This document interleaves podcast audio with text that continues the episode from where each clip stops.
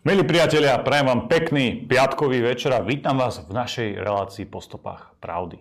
Dnes je tu so mnou ako technická podpora David Pavlík, ktorý vás všetkých pozdravuje a taktiež náš pravidelný host, doktor Lubo Huďo. Dobrý večer, fakty a realita zvíťazia nad frázami a idiokraciou a preto je tu naša vaša relácia po stopách pravdy. Priatelia, keďže nám YouTube zrušil náš hlavný účet a zrušil dokonca aj dve fanúšikovské iniciatívy, ktoré sa snažili pridávať kultúrblogácky obsah na YouTube. Sme už len na Odyssey, odyssey.com a na Telegrame. Takže určite, keď chcete sledovať Kultúrblog, pridajte sa na Telegram, to je absolútny základ. A samozrejme sledujte aj nás na Odyssey. Určite, určite nám tam dajte sledovať, určite nám tam dajte odber. A keď chcete byť s nami v kontakte, bolo by super, keby ste sa pridali do nášho newslettera. Teda dajte si www.kulturblog.sk, choďte trošku nižšie a tam napíšte vašu e-mailovú adresu a na tento e-mail vám budeme posiať všetky dôležité informácie a novinky z nášho kulturblogového prostredia. Dobre, my tu v Kežmarku teraz momentálne žijeme európskym ľudovým remeslom, veľmi pekný festival, Kežmarok je pekné mesto, všetko je tu super, ale môže nás to trošku rušiť, keďže sme priamo v centre, sme v úplnom epicentre festivalu, takže verím, že všetko bude v poriadku. My samozrejme e, budeme radi, keď sa stretneme e, s vami, s našimi fanúšikmi e, priamo v ulici Kežmarku. Už sme niektorých stretli, samozrejme pozdravujeme a tešíme sa z takýchto stretnutí. Každopádne určite nás sledujte aj zajtra, v sobotu. My napriek tej obrovskej cenzúre pokračujeme ďalej a to najmä vďaka vašej podpore, vďaka vašim príspevkom, vďaka vašim nákupom, ale najmä milým slovám a tej podpore, ktorú nám pravidelne vyjadrujete. Chcem poďakovať samozrejme aj vám všetkým, s ktorým som sa stretol v Žiline teraz v útorok na našej eh, besede s odborníkmi o slovenských dejinách. Bavili sme sa o účasti slovenských vojakov na frontoch druhej svetovej vojny. Ja si myslím, že to bola veľmi podnetná a zaujímavá debata. Som veľmi rád, že tá účasť bola, bola taká hojná a že aj tie vaše príspevky do diskusie, či už priamo na akcii alebo po akcii, tak súkromne, že boli naozaj e, také podnetné a že, že naozaj ste prijavili záujem či už o nás, o našu činnosť, ale najmä aj o toto obdobie našich deň. Samozrejme, veľmi pekne musím poďakovať aj historickému odboru Matice Slovenskej a Múzeu ozbrojených zložiek 1939 až 1945. Určite vám všetkým odporúčam sledovať aktivity týchto dvoch združení a samozrejme podporovať ich činnosť, pretože všetko sa to robí na veľmi dobrej a kvalitnej úrovni, avšak z za málo peňazí a za málo peňazí a málo muziky, takže keď chcete, aby tieto iniciatívy a tieto projekty prežili, musíte podporiť aj vy. Dobre, Lubo, čo máš nové, čo si zažil, čo si videl? Ja by som sa venoval našej relácii a ty si spomínal ľudové remeslá, spomínal si históriu a to všetko je naša identita a etnicita. To znamená všetko, čo zahrňa náš spoločný pôvod, jazyk, kultúru, naše etnické vedomie a to sú také prirodzenosti, ktoré nemôžu progresívci vykoreniť, akokoľvek veľmi by aj chceli, takže radšej budú zahmlievať, zavádzať, manipulovať. No a my dnešnej našej relácii prejdeme teda od histórie a do súčasnosti a v rámci tejto identity a etnicity sa ocitneme v Českej republike a vo Francúzsku. Ale keďže tento týždeň sme mali štátny sviatok, bolo výročie Cyrila a Metoda a tu je zaujímavé porovnať si eh, kto nám doteraz vládol, alebo čo za bytosti chcú rozhodovať o našom štáte. Známym výrokom je Veronika Remišová, bývalá vicepremiérka, ktorá v 2018 v relácii v politike na televíznom kanáli Teatry vyhlásila, my sme národ, ktorý nemá dlhú históriu, nemá ve, veľmi veľa veľkých osobností. To je doslova citát nemáme dlhú históriu, nemáme veľmi veľa veľkých osobností.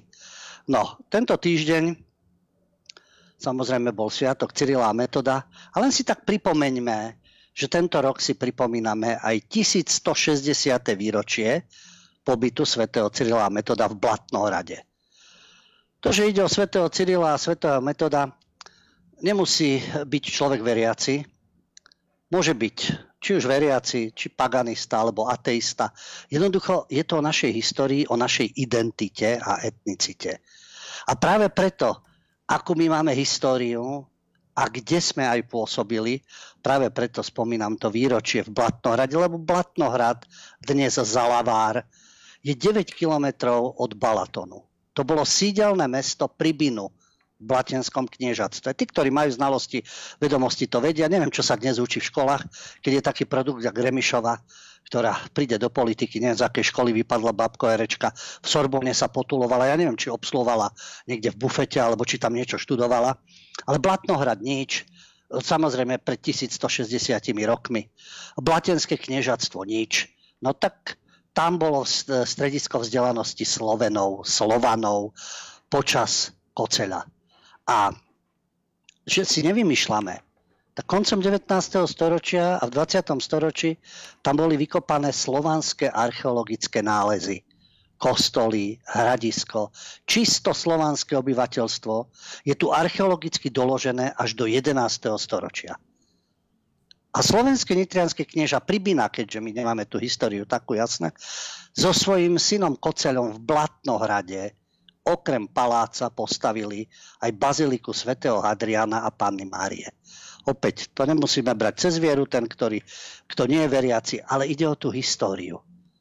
No a vlastne aj Konštantín, aj Metod keď išli do väčšného mesta na tej svojej puti, teda v roku 867, zastavili sa v Blatnohrade a pobudli u vladára Koceľa.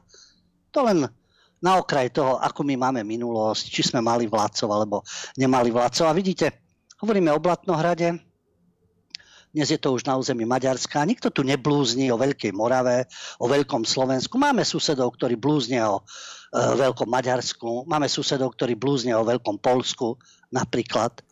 V Európe, keď o Veľkom Albánsku, i keď ideme na Balkán a podobne. Sú tu také všelijaké bláznivé predstavy, čo by všetko chceli mať, alebo čo, o čom snívajú. A my napriek tomu nebudeme sa vrácať až do 11. storočia a archeologické nálezy a podobne, ale máme históriu a nemáme nejaké e, nenormálne požiadavky, dalo by sa povedať.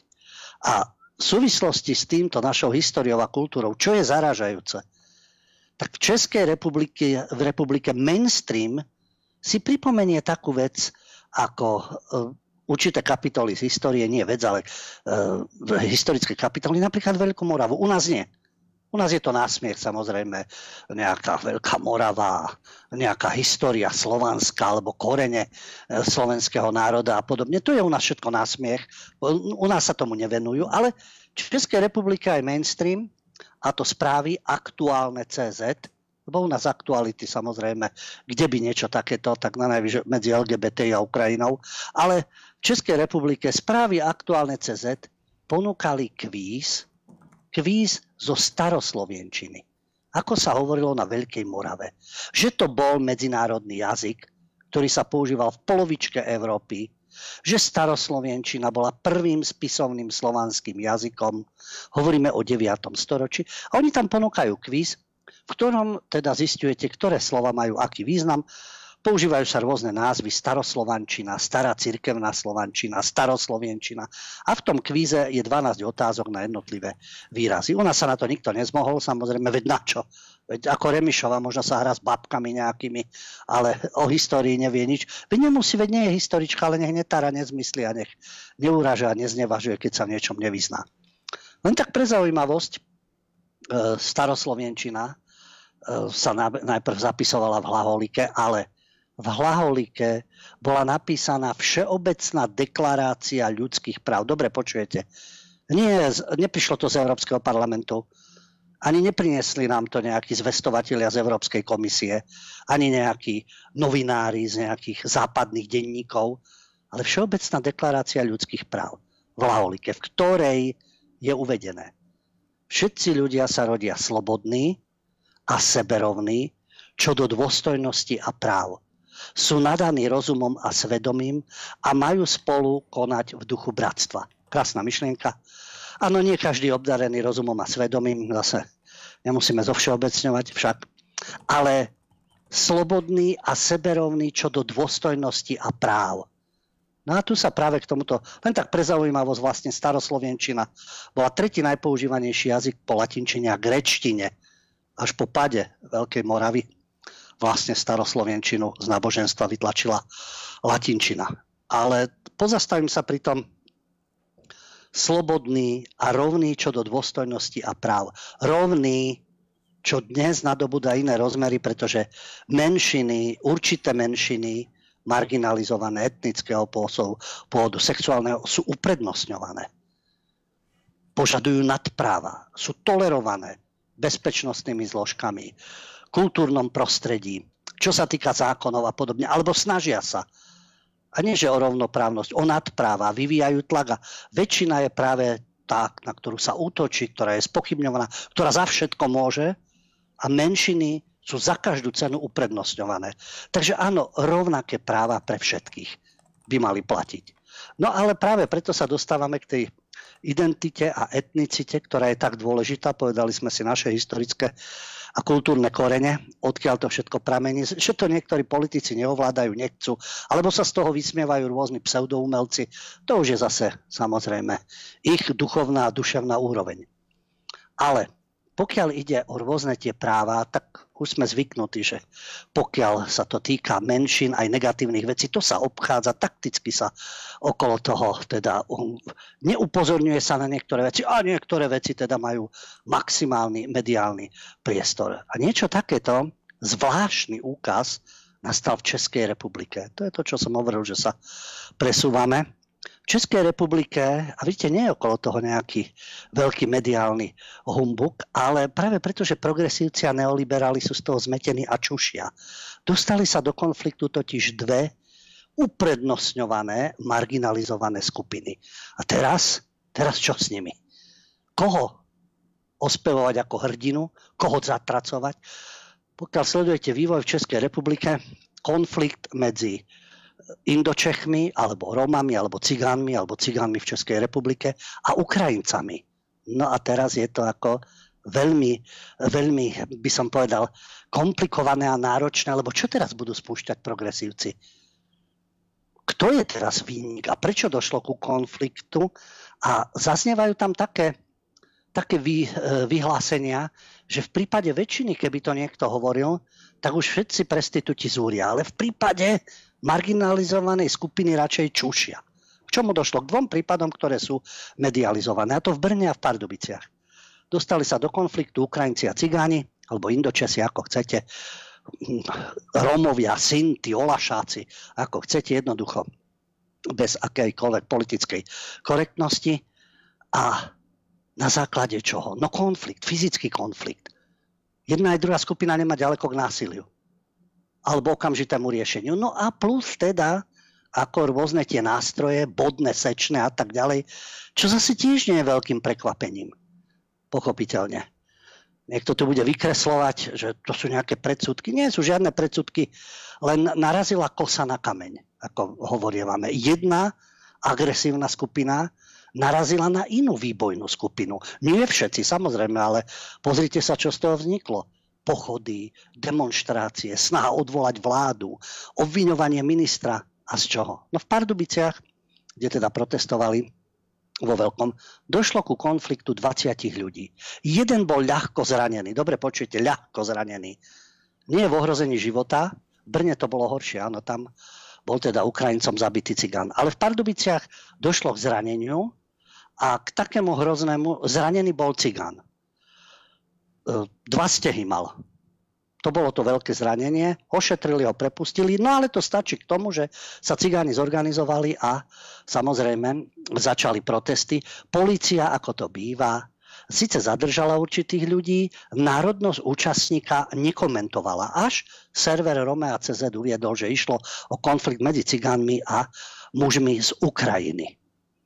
No, problém samozrejme nastal, vysvetlo, že išlo o konflikt medzi Cigánom a Ukrajincom, čo nedávno bolo takéto napätie v Brne, kde teda došlo počas festivalu ohňostrojov ku konfliktu, kde zomrel mladý Cigán. Útočníkom bol e, Ukrajinec, ale policista, policia teda uvádzala, že šlo o cudzinca. Oni sú v tomto veľmi opatrní, to vieme. To sa nesmie povedať. Opačne, keby bolo, tak okamžite médiá, predstavte si opačný prípad, že by príslušník väčšinovej spoločnosti mal konflikt s cigánom a cigán by dopadol zle. To by bol rasizmus. Keď je to naopak, vtedy veľmi médiá nevyskakujú. Keď teda je obeťou biely, gáčo a podobne, čo nie sú jedinele prípady, tí, ktorí nestratili pamäť alebo sa narodili skôr, také prípady boli aj za predchádzajúceho režimu. Tu sa práve k tomu dostávame. Režim, nerežim. Jednoducho, značná časť ľudí má určitý spôsob života. Lebo Dokonca už keď sme začali aj najväčší vlastne liberáli, s tými paralelami Áno. k minulosti, poďme si to pripomenúť na nejaké konkrétnej udalosti. Vieme, že ten incident v Brne, ktorý je samozrejme tragický, eh, mal nejaký taký priebeh, že tí Indo-Česi na, robili v autobuse bordel, vystrajali samozrejme klasika, hej, vy- v nejaké výtržnosti. Uh, natrafili však, natrafila však kosa na kameň a ten Ukrajinec sa teda nenechal a využil tej obrane nôž, nejakého tam z tých Indočechov zabil, je to veľmi smutné, je to samozrejme katastrofa, ale čo už keď čelil tej presile. Ale na Slovensku, ty si mi spomínal, že bol ešte dávnejšie nejaký podobný prípad, na nešťastie ten, ten človek, ktorý ktorého tí cigáni napadli, tak nemal pri sebe žiaden obranný prostriedok a tým zraneniam e, podľahol. Alebo ako to bolo? Áno, to je prípad Braňo Slamka, študent, stredoškolák, ktorého v Petržalke dopichali bratia cigáni, teda jeden z nich bol aktívny, skončil aj pred súdom, kde spolu so svojou rodinou vrieskali na súdcu, že je fašista. Prišla im tam podporiť Antifa. Čiže oni keď zabíjajú, vtedy je to boj proti fašizmu samozrejme a všetci sú rasisti dookola, takže vyhasol život mladého človeka, nebola žiadna kampaň, veď práve preto hovorím, chceli mu dať nálepku, že je nejaký fanúšik futbalový, dokonca, že je skinhead a tak ďalej. Čo potom je samozrejme, že e, keď dáte nálepku, tak môžete zabíjať. Toto je uvažovanie týchto týchto ex, skutočných extrémistov a ich obhajcov rôznych. No ale čo budeme hovoriť o Braňovi Slamkovi, to bolo dávno, pradávno, ale napríklad nedávno zdravotná sestra v Michalovciach dopichaná svetovaným cigánom. Nie všetci, samozrejme, že nie všetci. Ale tu sa stalo, že bol dopichaný teda v Brne cigán a v Pardubiciach schytal také ťažké zranenie, že mal dva stehy na tvári. A už sú cigáni v uliciach, už protestujú, vyzývajú, že vláda by ich mala chrániť. Oni sú tiež občania Českej republiky, nechodia ozbrojení po meste a neútočia a chcú žiť pokojne. No to by bolo ideálne. To by bolo skutočne ideálne, keby chceli žiť pokojne. Nie, samozrejme, netýka sa to všetkých, mnohí aj žijú pokojne. Ale tie isté problémy sú v rôznych štátoch. No a ako hovorím, narazili na seba podstatne, by som povedal, agresívnejšie etnika a dopadlo to tak, ako dopadlo. Tu nebudeme robiť sudcu, jasne, niekto je útočník, niekto to vyprovokuje, ale ten princíp mediálny, ako čušia teraz, ako opatrne okolo toho naznačil, lebo protežujú jedných aj druhých. Najlepšie bolo, keby to spáchali nejakí Česi. Alebo Slezania, alebo Moravania. Ale teraz, aha, došlo na protežované menšiny. Takže samozrejme to, že sa neuvádza národnosť, ale pritom je to všeobecne známe. A ten princíp by mal byť, ako sa vyjadril minister spravodlivosti Českej republiky na Twitteri, Pavel Blažek. Zákony, zákony platia pre všetkých rovnako. Pre väčšiny aj pre menšiny. No, áno, to by bolo fajn, tak by to malo byť. Ale teraz k čomu došlo? Okrem týchto teda kriminálnych činov, to som chcel povedať, že žiaľ áno, uh, nie je to také prekvapujúce, to som práve chcel naznačiť. Aj najväčší liberáli, keď ešte sa nehrali na takých veľkých liberálov, ako je režisér Nvota a tá rodinka okolo neho, ešte za predchádzajúceho režimu nakrútil jeden film, kde si e, bel, biely človek, Gáďo, poštár, zalúbi sa do cigánky a tam je ten príbeh, je to známy film, ale už tam to je ten konflikt, keď on teda v rámci tej cigánskej spoločnosti nevyhovuje jej bratrancom, sesterniciam a celému tomu spolku a už mu teda idú po krku a na predlakti britvy a nože gumičkou pripojené. Asi si to nevymyslel však. Asi bola taká prax a tak to aj bolo totižto. Ale vtedy sa nehralo na politickú korektnosť. Takže áno, žiaľ, áno, mnohí využívajú tieto všelijaké nástroje a nemajú ďaleko od toho, aby ich použili. No a keď narazia takýto na seba, vidíte, aj Ukrajinci majú pri sebe niečo, mnohí ľudia v rámci seba obrany nosia, ale došlo teda k tomuto. Ale čo je tu zaujímavé? Na týchto cigánskych zhromaždeniach, kde sa dožadujú štátu, aby ich chránil, neviem, všimte si, keď, či to bol Braňo Slámka, alebo to len hovoríme o vykričaných prípadoch, že naozaj sa to nedalo ututlať, alebo teraz zdravotná sestra v Michalovciach nie sú pochody. Nie sú protesty, alebo keď sú, tak sú absolútne nevýrazné.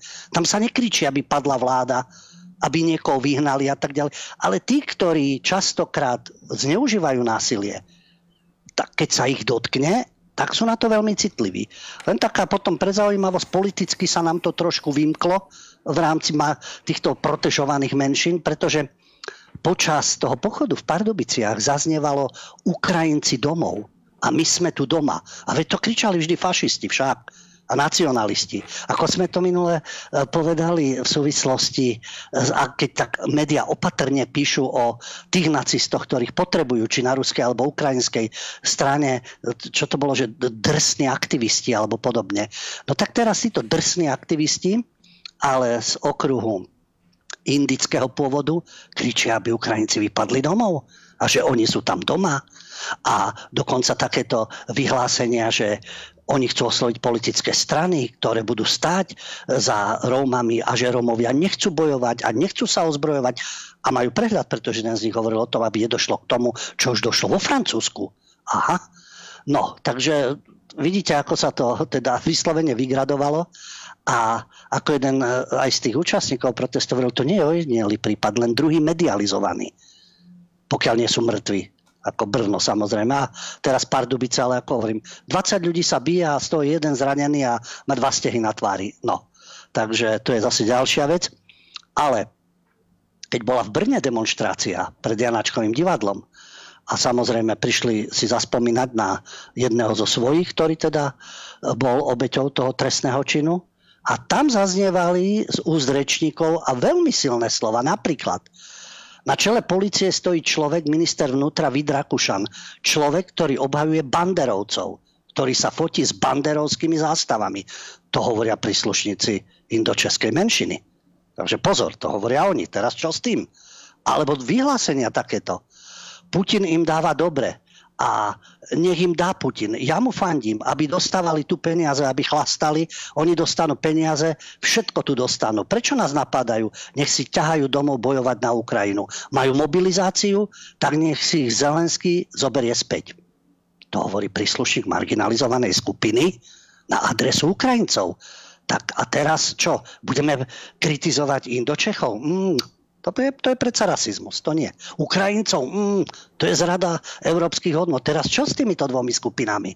Aha, no. Takže cigáni tvrdia, že nerobia vojny, vojny nevytvárajú, ani nikoho nezabíjajú. Pekne to znie, keby sme tak štatisticky aj v Českej republike, aj na Slovensku, a nielen od 89. Môžeme ísť aj do, do 60. rokov, 50. tak štatisticky, že koho je viac obetí a koho je viac útokov, kto na koho útočí, a kto je nositeľom tej agresivity. No ale to sa nerobí, lebo to je politicky samozrejme nekorektné. No, takže takto sa to teda, teda vyslovene vygradovalo a rómska menšina v Brne tvrdila, že nechcú tu Ukrajincov, čo tu robia ukrajinskí muži, keď majú bojovať za svoju krajinu a že vláda Českej republiky v príjmaní Ukrajincov zliala, nemôžete predsa kritizovať eh, cigánsku menšinu, že má nejaké nepriateľné názory. Samozrejme. A vláda má podať demisiu. No. A že majú kontrolovať ľudí, ktorí prichádzajú z Ukrajiny, lebo my sme tu doma, tvrdia Indočesi, Indomoravania, a že chcú pokoj a chcú zastaviť vraždy, čierny, biely, spojme sily. Nikto nesmie zabíjať Rómov. Áno, nikto nemá zabíjať ani Ukrajincov, ani Rusov, ani Rómov, ani Gáčov, ani Slovákov, ani neviem koho. Tak by to malo byť. A padni komu padni. Ale vidíte, tieto demonstrácie, protesty, médiá, keď idú nariekať za niekoho, festival Pohoda a tak ďalej. Mňa len zarazilo, nie, ale vôbec ma to neprekvapuje, už keď sa k tomuto dostávame. Relácia minule v slovenskom rozhlase, pravidelná spojky, ktorý, ktorú moderuje Adela Vinceová, teda Banašová.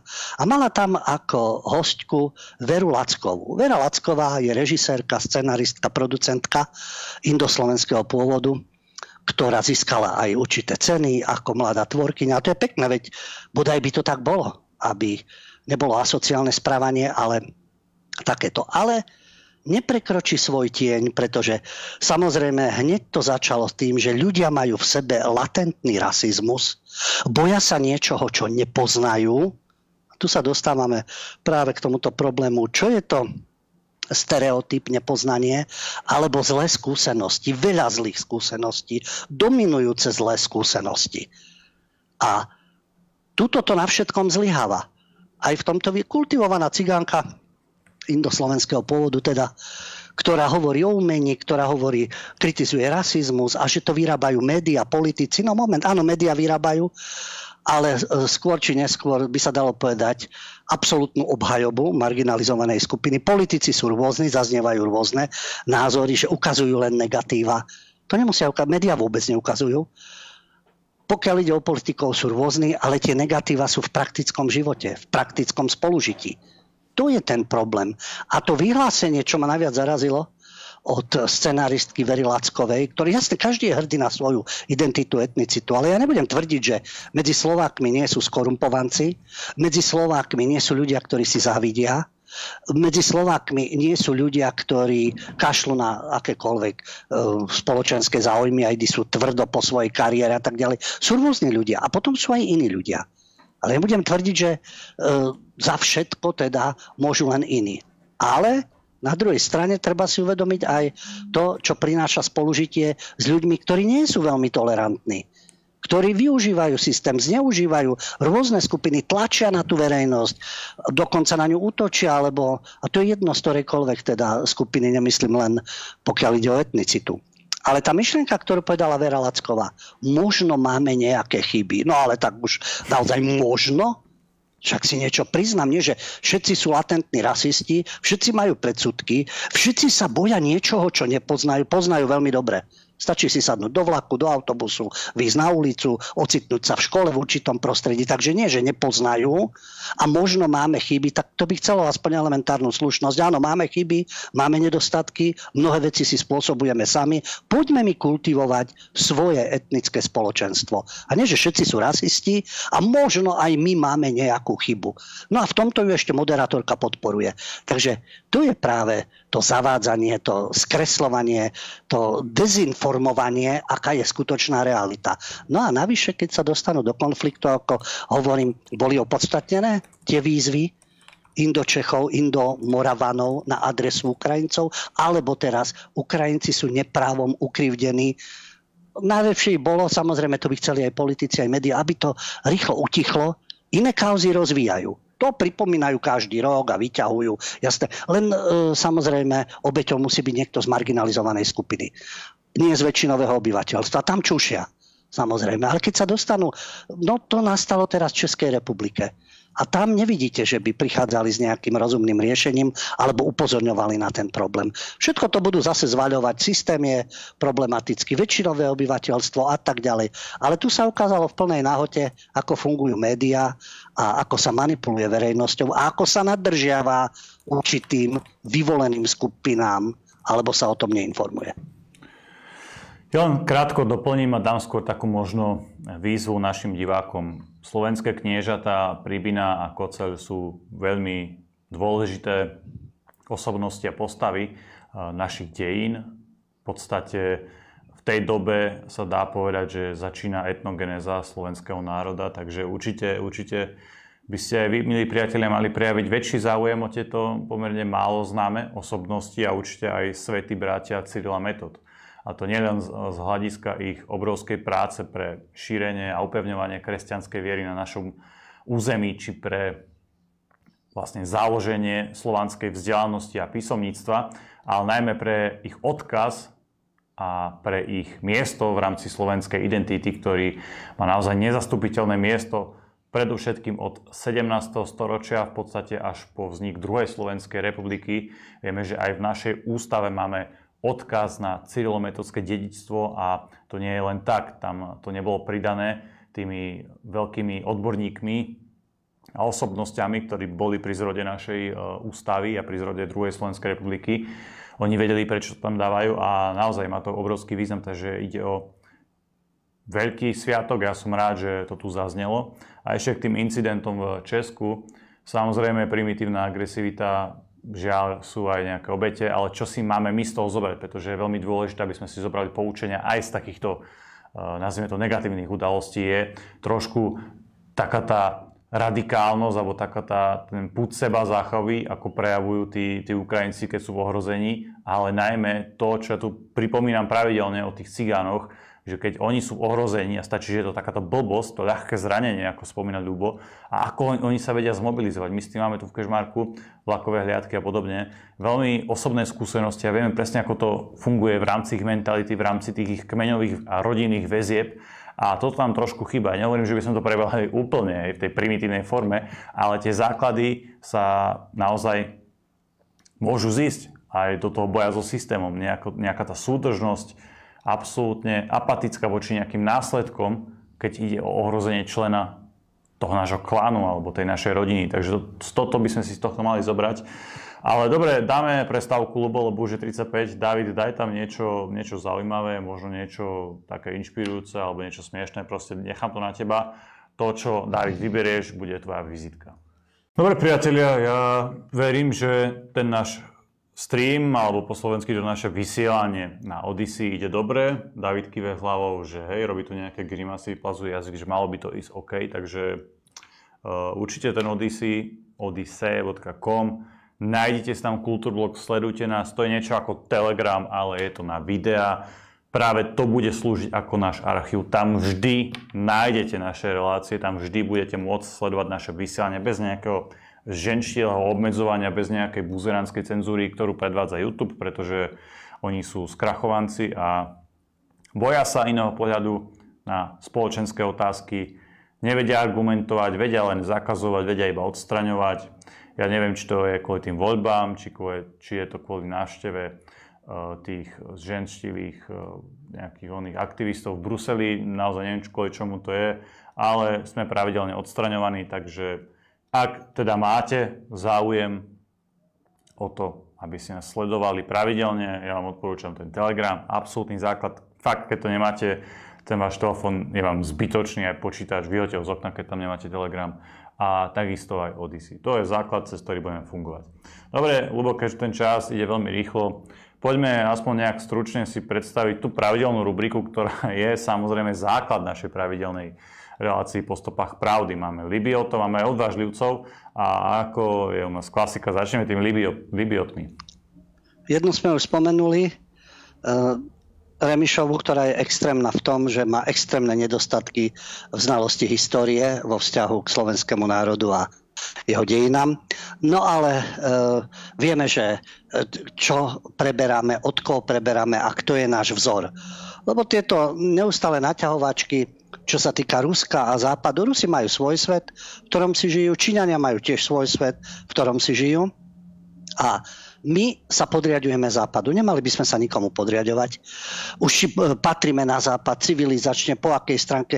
Civilizačne už neviem, či do tohto patríme a odtiaľ sa vnúcujú rôzne tie nezmysly, ktoré vlastne tú liberálnu demokraciu naplňajú v praxi ako liberálnu degeneráciu, alibiotizmus liberálny užitočný idiotizmus a tí, ktorí naplňajú v praxi svojimi činmi, e, toto svoje pseudoposlanie sú libioti. A tí, ktorým slúžia, sú liptardi. Na títo libioti sa neštítia ani e, manipulovať deťmi. Veľká Británia dobre, už nie je členom Európskej únie, ale vieme, modla demokracie, pilier demokracie, Británia, vzory angloamerické, anglosaské a podobne. No čo je vo Veľkej Británii? že deti sa identifikujú ako zvieratka a prezliekajú sa za ne. No to je normálne, sledujú rozprávočku, tak sa môžu na niečo hrať, ale kam, kde, kam to až siaha? Niektorí e, britskí žiaci mňaukajú, niektorí sa identifikujú ako kone alebo mesiac. Ako to, čo vidíme na oblohe, takýto mesiac. A školy to podporujú. E, školské organizácie totižto v Británii vydávajú pokyny, aby takíto žiaci boli podporovaní a ako k ním pristupovať. To je z denníka The Daily Telegraph, kde napríklad e, je nesprávna žiačka, ktorá 13-ročná, ktorá odmietla tvrdenie svojej spolužiačky, že sa identifikuje ako mačka. Sa jej na to vykašľala, že na čo sa túra. Už 13-ročná, nehovoríme o deťoch v škôlke. A v inej škole jeden e, zo žiakov trval, aby bol oslovaný ako dinosaurus, ďalší chce byť mesiac na oblohe a na štátnej strednej, hovoríme o strednej škole, vo Velse dokonca študent odpoveda na otázky učiteľa mňaukaním. Mňauka ako samozrejme ako mačička. Existuje organizácia Safer Schools, ktorá vydala pokyny pre rodičov a učiteľov, ako takýchto žiakov podporovať a ako k ním pristupovať. Kolektívny blázinec. Západný svet. No. Tak, západ, tak môžeme si vybrať, ale z tohto si niečo vybrať svojím spôsobom. Ani, ani. Nekláňať sa ani, ani a neponúkať takú alternatívu, ktorá je o ničom. Pretože tam už sa strácajú akékoľvek kultúrne korene.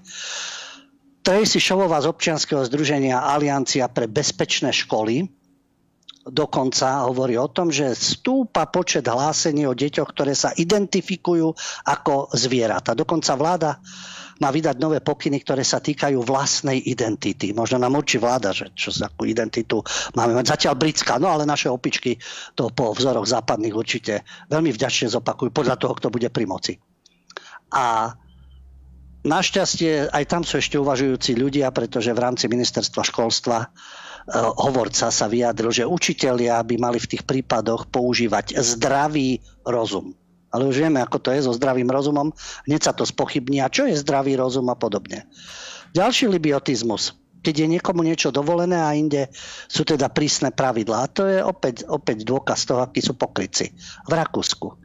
V Rakúsku sú islamské vydavateľstvá, ktoré vydávajú antisemické rôzne publikácie, vyslovene vyzývajú na násilie na Židoch a nie sú potrestaní a úrady tú činnosť tolerujú. Ako je to možné? To je to, čo sme sa bavili. Keď je ne, islam, islamistov nemôžete, to je islamofóbia však. Oni islamofašizmus môžu šíriť, ale skúste vykritizovať pristahovalcov a ich vnúcovanie ich náboženského fanatizmu. A to už je islamof, islamofóbia, xenofóbia a tak ďalej. A, ale oni zase môžu, pretože napríklad denník Volksblad na to upozornil. Existuje vo Viedni turecké vydavateľstvo MGV Publication, ktoré vydáva diela islamistického kazateľa Yusufa al-Karadaviho.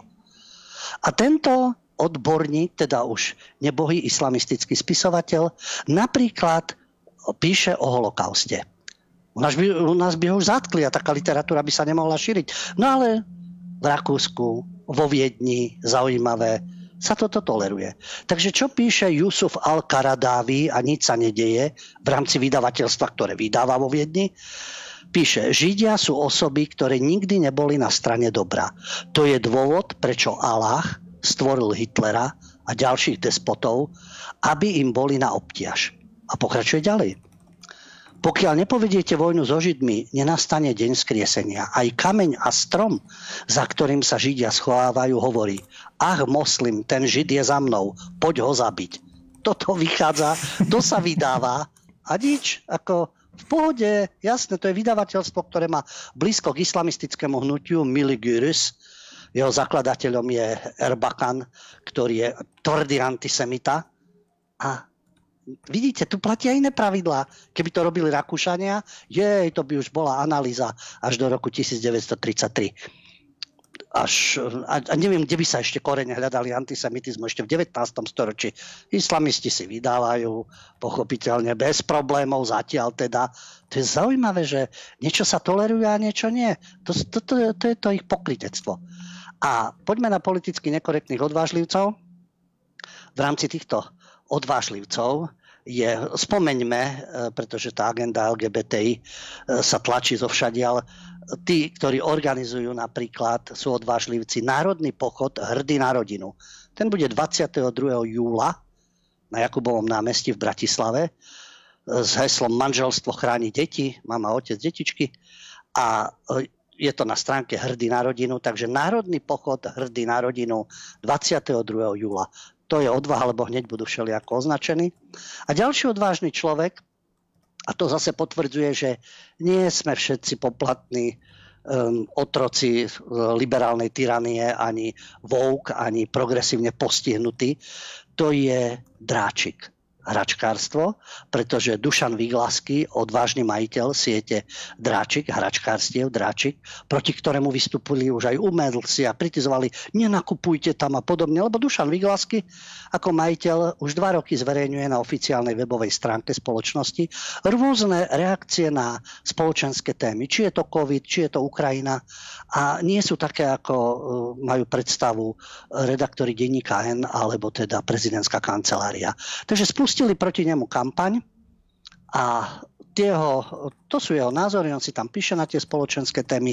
Sú ľudia, ktorí to oceňujú a podporujú a druhý tábor, ktorí vyzývajú, aby sa tam nenakupovalo a podobne a uh, snažia sa zastrašiť ostatných, pretože nemajú sa tam nakupovať hračky. Nepomohlo, tržby dráčika neohrozili touto svojou kampaňou a to sú výsledky za minulý rok, dokonca aj e, taký zdroj mediálny, ktorý sa venuje ekonomike, Trend, musel skonštatovať, že dráčik, hra, sieti hračkárstiev dráčik sa v Lani darilo a jeho tržby neboli ohrozené. Takže klobúk dolu, nielen pred Dušanom Vygláským v prvom rade, ale aj pred zákazníkmi, ktorí sa neboja a nepodliehajú tým rôznym kampaniám, čo, u koho máme nakupovať, u koho nie, lebo nemá taký názor ako, ako nejaký politik, nejaká, nejaká herečka a nejaký herec, lebo tí takisto spúšťali. Len Mávame reláciu kultúra, ja vám pripomeniem taký herec Kemka, ktorý neustále ako vedie kampane v duchu, v duchu uh, Vogue akéhosi prebudenia alebo politickej korektnosti a nepomohlo. Našťastie nezastrašili ľudí a ľudia sa tomu nepodvolili. Takže to je tiež znak odvahy. No a môžeme prejsť k našej téme. Dobre, lebo prejdeme na tému. Samozrejme, už niečo sme spomínali v úvode. Téma sa venuje histórii a históriu tu riešime pravidelne. Ľudia si musia uvedomiť, že história je jeden z tých najzákladnejších prvkov identity či už jednotlivca alebo kolektívu a národa spoločnosti. A to možno do veľkej miery aj vysvetľuje, prečo práve tá história, najmä tá nedávna 20. storočia, je do veľkej miery uh, tak politizovaná, prepisovaná, cenzurovaná a podobne, ale viac už teda ty ľubo. Poďme na tému. Témou je Francúzsko a nepokoje, čo súvisí s etnicitou a identitou, hoci pochopiteľne oficiálna propaganda nám bude tvrdiť niečo iné. To sú sociálne problémy, ekonomické. Áno, sú. Aj sociálne, ekonomické, ale do značnej miery to súvisí s etnicitou, s identitou a so spôsobom života. Francúzsko k tomu smerovalo, žiadne prekvapenie. Vidíme, že opäť aké boli nepokoje, čo sa dialo. A nielen vo Francúzsku. To je práve ten rozmer Prenieslo sa to do Belgicka, prenieslo sa to do Švajčiarska. Zúčastňuje sa na to mládež od 13 do 17 rokov a oni nám vždy budú tvrdiť prestitúti, že tam, kde si sú tie korene tých problémov a ináč. Keď všetci budú zamestnaní a všetci budú študovať a všetci budú športovať, tak nebudú tieto problémy. No tak určite sú niektorí, ktorí študujú, sú aj takí, ktorí pracujú, sú aj takí, ktorí športujú. Schválne to hovorím, lebo prestitúti sú schopní tvrdiť, že ja tam uvediem jeden príklad, že keď na Islande kresla kriminalita mládeže, konzumácia alkoholu a cigariet vďaka tomu, že športovali a hrali futbal, tak asi keď budú celé no-go zóny hrať futbal, tak asi nebudú násilnosti vo Francúzsku. Ja som to zjednodušil, ale ako to, to, tento ich myšlienkový proces je zaražajúci, pretože keď robí niekto zo seba hlupáka, tak je to jeho vec. Ale pokiaľ z nás robia hlupákov novinári, prestitúti, tak je to síce dôkaz ich úbohosti, ale týka sa to nás všetkých. Poďme teda do Francúzska, čo sa stalo. Možno sa ja milím, ja nehovorím, že uh, ja viem presne, že tu je tá pravda, uh, presne takto, ja mám predstavu, že takto sa to stalo a som neomilný. Nie, ja len ponúkam tento pohľad, ako som to vnímal ja, skúste sa na to pozrieť aj vy. A to je zastrelenie 17-ročného Nahela vo Francúzsku. To video je dostupné, keď strieľa ten policajt. Možno to ja zle vidím, možno to ja zle chápem. Ja som si ho po- pozrel mnohokrát, keď došlo k zastreleniu tohto chlapca alžírsko-marockého pôvodu. A čo z toho všetkého vzniklo, aké nepokoje a strelalo sa už kalašnikovými, brokovnicami a Nezahynul teda, e, policajt len bol ťažko zranený, ale už je to na úrovni, policajti francúzski hovoria, že to je partizánska vojna a mnohí tí, ktorí predvídali, čo nastane vo Francúzsku, boli čo? Boli konšpirátori? Čo je úplná hlúposť, pretože keď je niekto, sa zaoberá konšpiráciami a je konšpirátor, tak hľadá z prisahania. Ale pokiaľ oponujete oficiálnej propagande, tak si myslím, že to je oponent. Alebo minule, keď sme uh, použili termín od Petra Bakaláža, čo je český psycholog, kontrariáni. Ako, máte iný názor, ako je oficiálna verzia, alebo verzia, ktorá je populárna v bezpečnostných a tzv. intelektuálnych kruhoch. Tak ste kontrarián. Ja tomu teda hovorím oponent oficiálnej demagogie. Ale vráťme sa k tomu Francúzsku. Ja sa pozerám na to video a ako hovorím, možno to ja zle vnímam, veď nech si každý napíše alebo dá si svoju pripomienku. Všade píšu, že ten policajt klamal, pretože strieľal to auto, ho neohrozovalo a v tom je ten problém, prečo zastrel toho chlapca. Je to tragédia, pochopiteľne.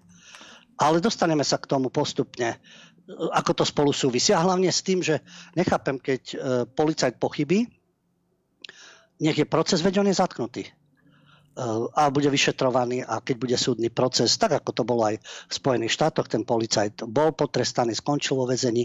Ale prečo sa majú zapaľovať knižnice, ako v Marsej, oficiálne budovy, má byť zavraždená, upalená manželka starostu aj s deťmi, lebo to všetko sa dialo. To sa čím chce toto ospravedlniť?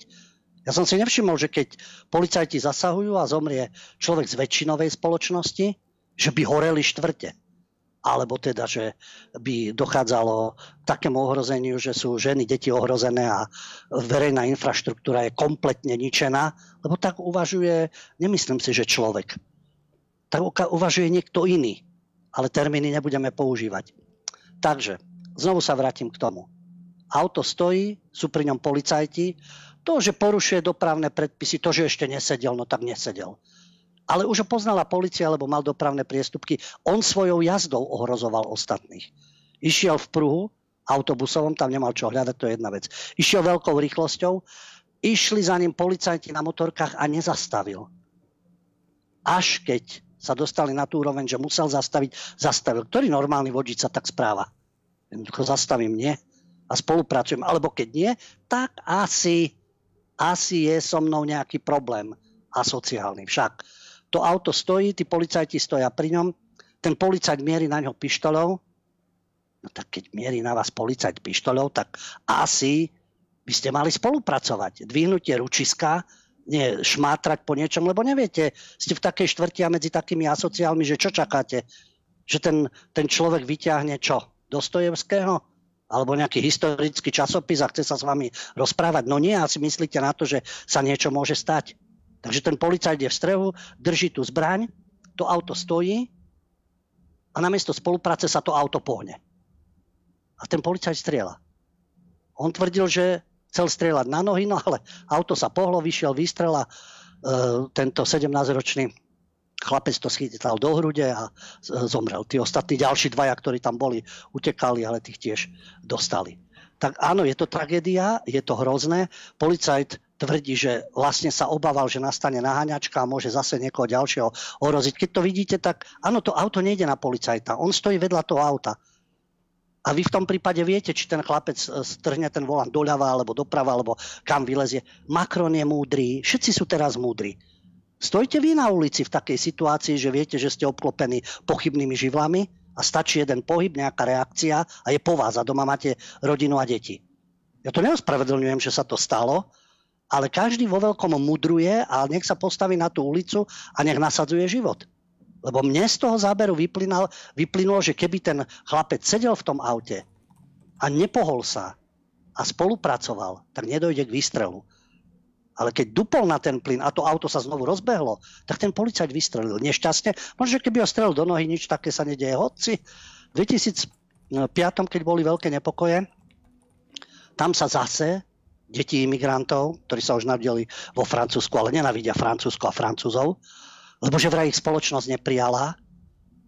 No ale preto, aby ťa prijala spoločnosť, ty musíš niečo urobiť. Slovakov v Amerike spoločnosť prijala. Aj vo Francúzsku, aj na Novom Zélande, aj v Austrálii, tí, ktorí dodržiavajú zákony, pracujú a tak ďalej, tak ich spolo- že či sú bieli alebo nebieli, aj Vietnamcov prijíma, aj Číňanov aj Indov, lebo prečo asi?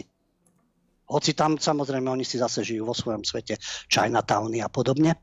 Ale s Afričanmi je problém so severoafričanmi, Arabmi a podobne. Prečo asi? To je tiež veľký otáznik. Nie prečo len policajt strieľa. No predtým tí chlapci takisto buď ukradli auto, alebo utekali pred policajtami a schovali sa do transformátora. No a tam ich zabila elektrina. A zase všetko horelo vo Francúzsku. Treba sa pozrieť na príčiny, prečo to vzniká. Takže vzhľadom na to, prečo k tomu došlo, áno, smrť sa ťažko môže nejak ospravedlniť, ale treba poznať všetky tie príčiny, ale tie následky. Áno, policajt zastrel toho chlapca, za akých podmienok, ako sa to stalo, ako hovorím, pozrite si to vy, tie zábery, to je takisto ako ten, to zakľaknutie v Spojených štátoch, keby nebol nafetovaný, keby spolupracoval, keby sa nevspieral a podobne, ničomu takému nemuselo dojsť. Ale došlo, žiaľ. No, e, samozrejme, že vypukla tá správa, že chlapec zomrel a už to začínalo a úradné budovy a policajné autá a električky a turistov, čínskych turistov v Marsej, čo tí chudáci s tým mali. Útoky na autobus ľakli sa tak, že odišli z Francúzska a išli radšej do Švajčiarska. Lebo však oni za to tiež môžu. Čo, môžu, lebo čo, tiež sú bieli alebo akí sú keď týmto imigrantom prekážajú policajti a Francúzi a tak ďalej pokiaľ e, tieto ich vyjadrenia sú, že to bola chudobná štvrť a mnohých ľudí sa dotklo to, čo sa stalo. Ale keď sa zabíjajú oni pri kriminalite, vtedy sa ich to ne, ne, nejako ako netýka, alebo keď spôsobujú kriminalitu. A oni tvrdia, že ak sa vo Francúzsku rozprávate s ľuďmi, ktorí sú iné ako bielej farby pleti, povedia vám, že policia im robí problémy. Otázka znie, policia robí problémy, lebo sa správate asociálne a kriminálne? Alebo si policia robí problémy len tak, že ich to baví. Lebo aj v policii sú zastúpené rôzne menšiny. A oni majú iné stanovisko. E, tak ako sme počuli e, v Českej republike, zákony platia pre menšiny aj pre väčšiny. Takže ten zákon, keď ty ohrozuješ v doprave niekoho, tak je jedno, či si Alžirčan. Ale jednoducho ohrozuješ, no tak ťa náňajú policajti a potom to dopadne tak, ako to dopadne. Tie protesty neboli len v Paríži, boli v Toulouse, v Lyone. Samozrejme, hlavne pristahovalecké komunity zo Severnej Afriky. Keď novinári spovedali tých ľudí, tak tí, ktorí tam ešte na tie barikády prikladali smetné kože, koše a požiare spôsobovali, tak tvrdili, moja rodina žije vo Francúzsku tri generácie, no nikdy nás tu nepríjmu, tvrdia. No ale to musí byť obojstranné či vás príjmu alebo nepríjmu. Veď práve, že Francúzi sú ohrozované, veď im horí ich infraštruktúra. Vo svojich krajinách arabských tam by sa s vami policajti nehrali. Ani systém. Ako je vidieť však. Buď sú pri moci nejakí náboženskí kazatelia, buď generáli, buď nejakí vodcovia a okamžite policia rieši a nehrá sa v rukavičkách. Lenže tam im to, tam im nejaké zdôvodňovanie rasizmom a že ich nepríjma spoločnosť tam sa to neberie, ale vo Francúzsku samozrejme je to úplne inak. Ten policajt je obvinený. Samozrejme, on tiež tvrdí, že vystrelil tú ranu a že chcel zabrániť tej naháňačke a bohužiaľ, že to takto dopadlo. A systém ho teda rieši, samozrejme. Nahel, e, teda ten, ten chlapec, ktorý bol zastrelený, bol známy policii tým, že nerešpektoval príkazy na zastavenie. Už predtým, už predtým. Takže bohužiaľ, že sa takto správal. Tie nepokoje sa rozšírili, ako som hovoril, do Belgicka. Čo s tým má Belgicko? Do Švajčiarska. Macron ako prezident to zdôvodnil, že na vine sú počítačové hry a TikTok. No. Tí, ktorí to kritizujú, tieto jeho nezmysly, tvrdia, nie, to je nezvládnutý problém masovej migrácie. Policajné odborové organizácie, dve takéto, ktoré sú vo Francúzsku veľké, ktoré združujú polovicu francúzských policajtov, vyhlásili, dnes sú policajti v prvej línii, pretože sme vo vojne. Tvárov v tvár divokým hordám. Musí byť nastolený poriadok. Jediným politickým signálom má byť obnovenie poriadku a zamedzenie zadržaným schopnosti škodiť. Toto už nie sú protestné akcie, použili tvrdý slovek, slovník teraz nie je čas na protestné akcie, ale na boj proti tejto hávedi. Háveď, až takýto výraz použili. A takisto poukazujú na to, že to je vojna, kde je kampaň vedená proti policii a že to je odraz každodennej skutočnosti. Veď to vieme, veď oni už posielali niekde legionárov, lebo policia nestačí. Legionárov, aby udržiavali aký taký, e, taký poriadok. Hovoria o tom, že to je partizánska vojna. Ale kto obhajuje? No samozrejme, ľavic, no ľavicový, vieme. No, ja nemám rád toto delenie ľavicový a podobne, ale tzv. ľavicoví politici obvinujú policajtov, že podnecujú občianskú vojnu. A teraz si povedzme, a v akom prípade by nepodnecovali? Tak necháte jazdiť každého, nech si jazdí jak blázon, nech ohrozuje ostatných, nech sa nedodržiavajú predpisy. Hlavne niekedy niekto imigrant, to by mali automaticky, jej, ty si nejakého alžírsko-marockého pôvodu, teba pustíme, teba nebudeme preverovať, lebo to by bol rasizmus. Čiže absolútna benevolencia, tak platia zákony alebo neplatia. Pre niekoho platia, pre niekoho nie. Keď patríš nejakej menšine, tak tým pádom tolerujeme všetko, lebo aby ti náhodou spoločnosť neubližila. A čo to má so spoločenským protestom? V Lozane, napríklad vo Švajčiarsku. Tam rabovali obchody, to patrí k protestom samozrejme. Určitá skupina ľudí sa áno vyžíva takto v protestoch. Nie je to spoločenský protest, nie je to protest, nie je to politický protest, ale rabujeme. Rabujeme, zapalujeme. V Bruseli dokonca kde desiatky ľudí zatkli. Som zvedavý, či tam teraz nabehne Gordulič. No svojim, ja to neviem už ani inak nazvať, idiotským výrazom, keď sa postaví v Bruseli v centre, kde sú turisti k cikajúcemu chlapčekovi a povie, veď tu nie je problém. Pozrite sa, vidíte okolo seba nejakých islamských fanatikov alebo nejaké problémy alebo čo? Viete, v čase, keď sa nič nedeje, uprostred turistickej sezóny, ako pajac tam stojí, potom vlezie niekde do Európskeho parlamentu, tam sa rozpráva s nejakým progresívcom alebo neoliberálom a všetko je v poriadku. Teraz by mal dvihnúť svoj zadok a dobehnúť do Bruselu a pozrieť sa na tie vytržnosti, možno by sa k ním pridal za práva imigrantov. Ale myslím si, že asi, asi by ho nebrali. Asi by im bolo úplne jedno, či on je vouk alebo nie je vouk, lebo nevyzerá ako Arab. Tam by bol asi ten problém. Samozrejme. Potom sú tu zlí politici. Tí, tí extrémisti a podobne, Marin Lepenová, ktorá predseda opozičnému národnému združeniu, alebo Erik Zemur na čele hnutia znovu dobytie, lebo Francúzi strácajú svoje Francúzsko. Poukazujú, problém je v nekontrolovanej masovej migrácii z krajín Afriky a Blízkeho východu. To nebolo zvládnuté. To bolo nekontrolovateľné. Tým vznikajú ďalšie a ďalšie problémy. Lebo títo uh, progresívni klamári a manipulátori povedia, a čo, Francúzi sa nedopúšťajú dopravných priestupkov, Francúzi sa nedopúšťajú kriminality, ale vedia áno, v každej krajine sú takéto vrstvy obyvateľstva. Ale problém je, keď si navozíte ďalších a ďalších a obohacujete, obohacujete tú problematickú skupinu, kde dochádza k násilnostiam, k vytržnostiam, ku kriminalite. Fakty. Jan Keller, český profesor sociológie, vyštudoval sociológiu a históriu, asi nebude dezolat. Autor niekoľkých vysokoškolských učebníc a popularizačných kníh, ktorý písal práve o faktoch v súvislosti s Francúzskom.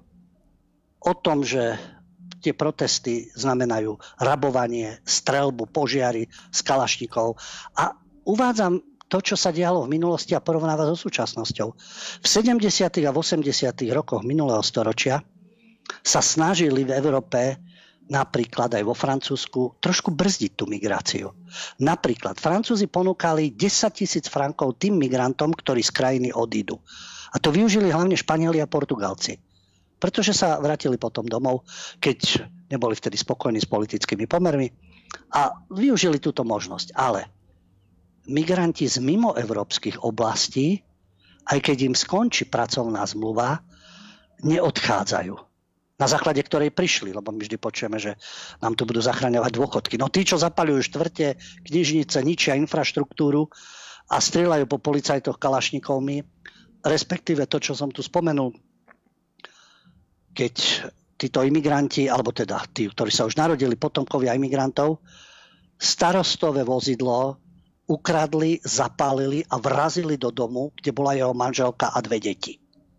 A ja sa pýtam, keby Havranová manželka tam bola a jeho deti, ak nejaké má, ja neviem, alebo Gordulič, keby jeho manželka, jeho dve deti boli, čo by povedal, či to je toto obohatenie, alebo že to sú sociálne a ekonomické pomery.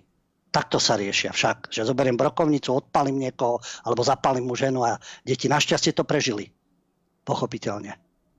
Takže tie spoločenské problémy nie sú len v tom, či majú na to sociálno-ekonomické podmienky, pretože tie sociálno-ekonomické podmienky môžete vytvárať, ale tá odozva tam nebude. Ale to už nechcú vidieť títo neprebudení alebo falošne prebudení progresívci. Vrátim sa k tým faktom. Takže už v 70. rokoch v tých určitých štvrtiach boli problémy, ale skôr to bol drobný vandalizmus. Od 90. rokoch sa to násilie stupňuje. A už sa útočí na budovy, inštitúcií, na policajné stanice. Samozrejme, tá agresivita sa stupňuje a väčšinou ide o skupiny mladých ľudí, ktorí pochádzajú z oblasti Magrebu. To je Severná Afrika, Araby. A už vtedy sa na domoch v týchto lokalitách aj teraz sú nápisy. Špinavý biely, bíte policajtov. V 2005 boli nápisy pekne vám naložíme, to je len začiatok, ešte uvidíte. No, tak už ubehli určité roky od 2005 a vidíte, už sa strieľa, už sa zapaluje. Takže už sa to posúva ďalej, tá agresivita. Kam sa až bude stupňovať? No zrejme na úroveň občianskej vojny. No-go zóny, kde odmietajú jazdiť požiarníci, aj lekári. Policajti tam chodia v doprovode polovojenských jednotiek, alebo teda e, Veď sú aj ľudia, ktorí slúžili v legii a vedia o tomto, ako tam museli udržiavať poriadok. To sú fakty. A pôvodcovia toho násilia, ako píše Keller, majú stále viac pocit beztrestnosti. Vidíte? Oni okamžite zapalujú ulice, útočia na všetkých od turistov, cez starostu, cez infraštruktúru. Všetko im je jedno, radnica, škola, knižnica, čokoľvek, auta ani nehovoriať samozrejme. Pretože tí, ktorí na nich upozorňujú, sú čo? Sú rasistami. Samozrejme. Neziskovky, ktoré sú tam, zvyšujú svoje požiadavky na financovanie, pretože tvrdia, oni budú integrovať tú masu mladých ľudí, ale značná časť z nich nemá záujem o integráciu. Oni povedia, že spoločnosť nás nepríjma. Oni nepríjmajú spoločnosť. Kde je tá hranica? Tam sú mladí ľudia, ktorí od 90. rokov vlastne celé e, tie skupiny mladých ľudí a postupne aj vekovo dílerstvo drog, kriminálne gangy. Francúzske väzenia sú tak preplnené, že desiatky tisíc odsudených sú na slobode, pretože nie je vo väzení miesto. V niektorých departmentoch dokonca súdy dávajú trest väzenia len v prípade, že sa nejaké miesto uvoľní. To je právny štát, to je normálna situácia. A stúpa podiel mladistvých na delikvencii. Už od 12 rokov, aj teraz. Tí, ktorí to tam stvárali, mali od 13 do 17. Dílerstvo narkotík, vykradanie aut, prejavy vandalizmu. A potom príde nejaký Matúš Krčmarek, redaktor z denníka SME, ktorý dá titulok Island vyriešil kriminalitu mladých. Môže sa ním inšpirovať aj Francúzsko?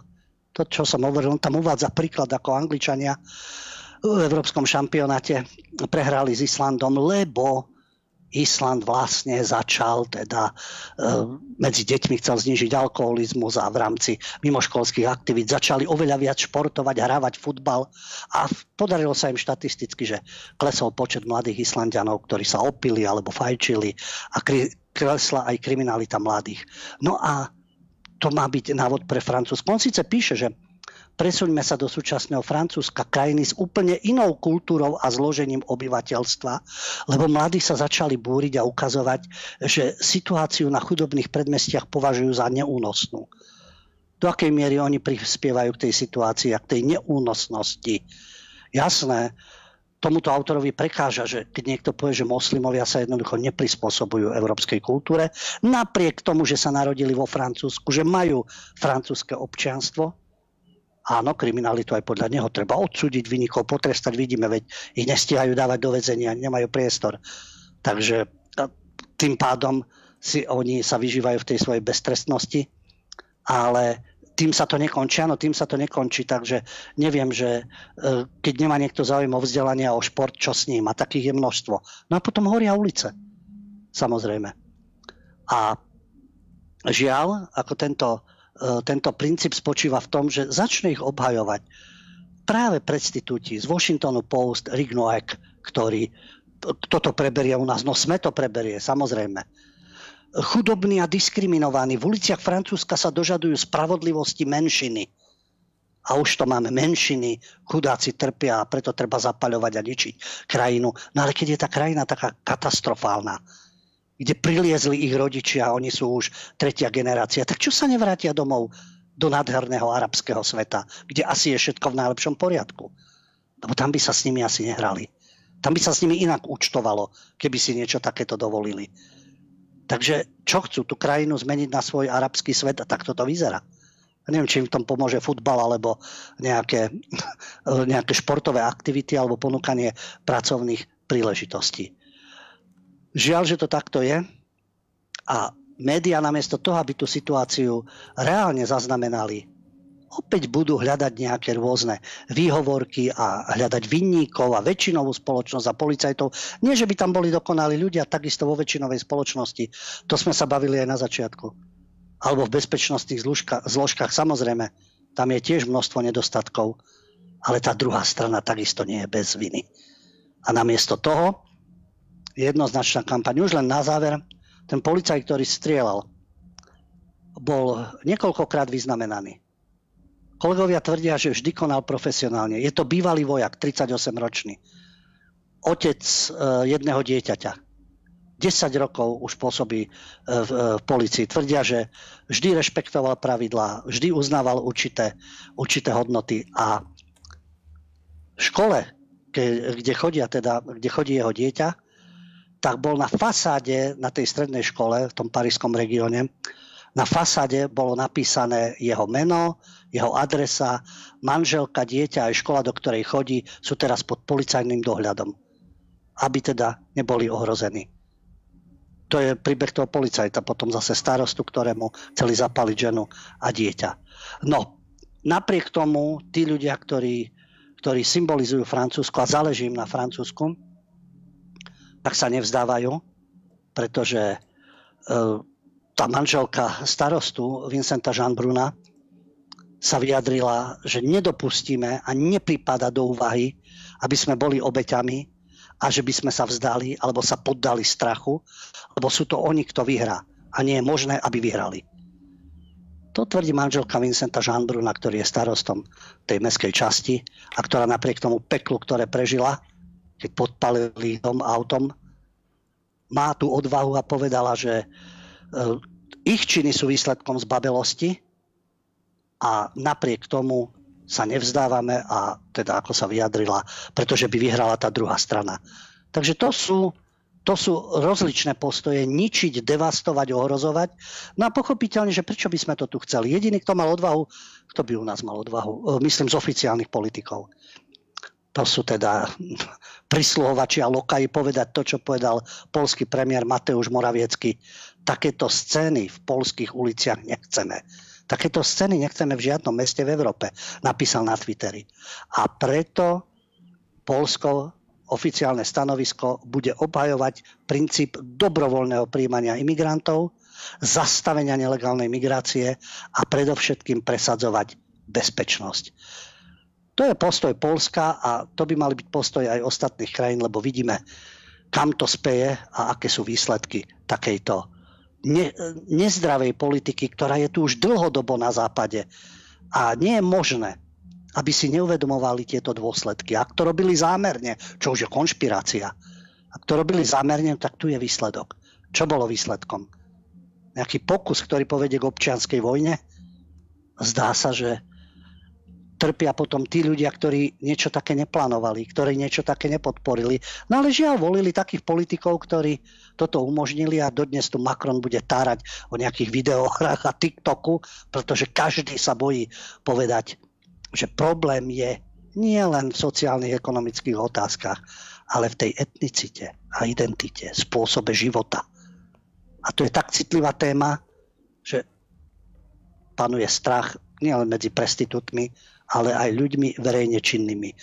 Čest výnimkám. Také sú aj vo Francúzsku, také sú aj na Slovensku. My každopádne držíme palce obyčajným francúzským policajtom, aby naozaj napriek všetkým tým prekážkam, ktoré im hádžu pod nohy tí rôzni neomarxistickí fanatici, dbali na poriadok aby chránili tých ďalších slušných obyčajných Francúzov a samozrejme všetkých ďalších slušných ľudí. Naozaj aj napriek tomu, že to majú teraz ťažké, ale snáď sa raz karta otočí a všetci tí kriminálnici a degeneráti sa budú znova pláziť v prachu. Dobre, prejdeme aspoň na jednu otázku. Dobrý večer, akurát som zachytil správu na RTVS, že ideme vo väčšom prekladať ukrajinské knihy do slovenčiny, pretože ich je veľmi málo preložených a je to veľká škoda. Nemám nič proti umeniu a myslím, že aj ukrajinské knihy sú umenie. Ale zaráža ma, že doteraz to nikoho nezaujímalo. Znamená to snáď, že ukrajinská literatúra bola doteraz zlá?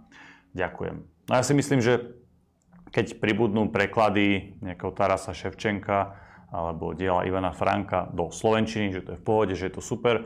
Ale otázka je tiež veľmi dobrá. Mňa tiež zaujíma, ako dlho ešte vydrží tým médiám alebo týmto rôznym aktivistom a politikom tá ich podľa mňa dočasná a krátkodobá hlavne neúprimná umelá Ukrajinofilia, alebo ako to mám nazvať. Lebo budeš vedieť odpovedať?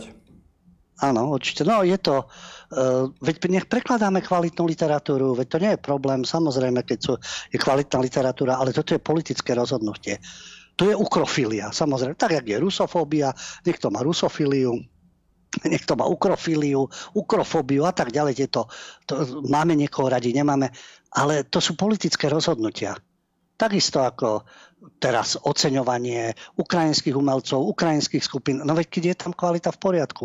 Ale toto už je politický nátlak. Veď to, to už je do očí bijúce.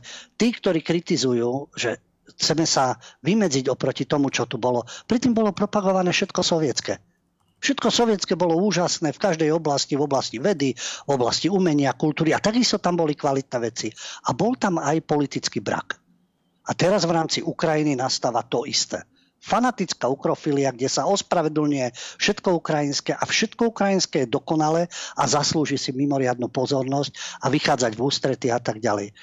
To je opäť identita a etnicita. V prvom rade je väčšinový národ a dôstojný život pre väčšinový národ. Potom môžete pomáhať, vychádzať v ústrety, ale nie na úkor a na základe politických rozhodnutí. Takisto ako keď sa snažíte pomôcť niekomu v rodine v rámci teda, dajme tomu svojho bytu, domu a tak ďalej, ale nie nechať sa zneužívať. Nechať sa zneužívať na úkor vlastnej rodiny, na úkor vlastných podmienok. Nie, že sa on čiastočne uskromíte. A nech, no ale veď to je príklad, veď vidíme, ako to vyzerá v tých jednotlivých krajinách. A tu sa to stupňuje z opačnej strany. K nám sa neprichádza teda z Afriky, z Ázie, no tak to by najradšej ako chceli tieto kvóty porozdeľovať k nám sa prichádza teda v tomto prípade z východu a protekcionizmus, uprednostňovanie, zvýhodňovanie, politická propaganda a to je na hlavu postavené. Čiže tu nejde o kvalitatívne rozhodnutie. Dobrý športovec, dobrý umelec, dobré dielo, prosím, ale nie za každú cenu. Preto minulé sme spomínali Bienále ilustrácie Bratislava, kde sú teda hodnotené rôzne e, výtvarné činy. Išlo o výtvarné, e, výtvarné diela v detských knihách, ilustrácie, takto, ilustrácie e, v detských knihách, ktoré boli samozrejme aj pre deti, e, ktoré sa učia slovensky. Takisto, veď keď sú tu Ukrajinci, tak sa majú učiť aj slovensky, pretože sú na Slovensku. Tak ako naše deti sa učili v ktorejkoľvek krajine anglicky alebo daný jazyk, kde boli. A takéto krásne ilustrácie, aby to približovalo deťom, jedna z tých ilustrátoriek bola Ruska nemá, ani na vojne nebojovala, ani neskvaľovala nič, dlhodobo tu žije. Odmietli to. Nebudeme propagovať ruskú kultúru. My sme to spomínali na hlavu postavené. Čo s tým má ona? Len preto, že je ruskej národnosti, je ruská, ale krásne kreslí a literatúru pre deti a pre slovenské deti a pre deti, ktoré sa chcú učiť slovenčinu. Takže tam budeme diskriminovať, lebo je tam tá patologická nenávisť. A na druhej strane budeme niekoho uprednostňovať. To je na hlavu postavené a zvrátené. Dobre priatelia, náš čas sme už dnes naplnili. Ja vám veľmi pekne ďakujem za váš čas, za vašu podporu a samozrejme za vašu pozornosť. Musím pripomenúť, určite nasledujte cez Telegram, naozaj nezaberie vám to veľa času a samozrejme aj cez Odyssey, to odyssey.com. tam bude náš archív, tam naše videá už nebudú miznúť ako z toho zženštilého YouTube a určite budeme radi, keď nás budete sledovať aj cez tieto platformy. Samozrejme, zajtra pokračujeme ďalej, zajtra vysielame a myslím, že s Davidom pripravíme asi aj nejaké video, nejaký návod, možno na to Odisea, na Telegram, nejakú takú výzvu, aby nás tam bolo čo najviac. Určite tam dajte sledovanie a určite všade zdieľajte tieto informácie, zdieľajte náš Telegram, zdieľajte naše Odise. Nezabere vám to veľa času, keď si to každý na svoj Facebook, YouTube, na Instagram alebo na tie ďalšie sociálne siete, alebo keď o tom poviete svojim priateľom a známym, pre vás je to minimum, pre vás je to vlastne nič, je to pár sekúnd vášho života, ale nám naozaj veľmi, veľmi pomôžete. Takže ďakujem. Bol tu so mnou aj technická podpora David Pavlik a samozrejme aj náš pravidelný host Ľubo Huďo. Ja dodám na záver ešte jednu informáciu, e, pretože myslíme na zdravú psychiku aj našich e, divákov. E, keby ste mali environmentálny žiaľ, to je psychická reakcia na straty spôsobené klímou, alebo ničením životného prostredia. To je ďalšia agenda. Vieme, tak LGBTI, Ukrajina, no a potom samozrejme klima. Takže keď budete mať tento environmentálny žiaľ a vlastne takúto úzkosť, tak na Masarykovej univerzite, ďalší dôkaz libiotizmu v Brne, sa ponúka študentom kurz, kde sa vyrovnáte s klimatickým žiaľom. To je na fakulte sociálnych štúdií Masarykovej univerzity, kde je predmet pod názvom Odolnosť v čase environmentálnej krízy. No a tam sú spoločné sedenia, akýsi bezpečný priestor. Všimte si to prepojenie. Ten bezpečný priestor to je pojem, ktorý vznikol v rámci LGBT hnutia v anglosaskom svete, kde máte priestor, kde bez zaujatosti, konfliktov a kritiky môžete diskutovať teda. A v rámci toho teda e, sa snažíte, keď sa nemôžete so svojou rodinou alebo priateľmi podeliť o svoje pocity z klimatickej krízy, pretože oni to nevnímajú tak citlivo, tak môžete intenzívne v tomto bezpečnom priestore riešiť teda to svoje psychické utrpenie spôsobené zmenou klímy. No. Takže keď máte také pocity ako Gretka, Nestačí, že robíte niečo pre svoje životné prostredie alebo bezprostrednom okolí, ale máte túto psychickú reakciu, tak uh, vidíte, je takéto riešenie, aj keď nie ste študenti, tak uh, vidíte, čo všetko na vysokých školách sa už dá študovať a s čím všetkým sa teda musia vyrovnávať. No, tak to je len taká perlička na záver, ako tu panuje táto idiokracia, nielen u nás, ale v rámci celej Európy to takto zúri. Ďakujem vám za pozornosť, vám chlapci za spoluprácu, príjemný víkend a v pondelok sa počujeme a vidíme v relácii Kultúra a umenie bez cenzúry a autocenzúry. Dovidenia, do počutia. Priatelia, cvičte, športujte, študujte, vzdelávajte sa, vždy si overujte informácie, vždy myslíte samostatne a kriticky. Prajem vám dobrú noc.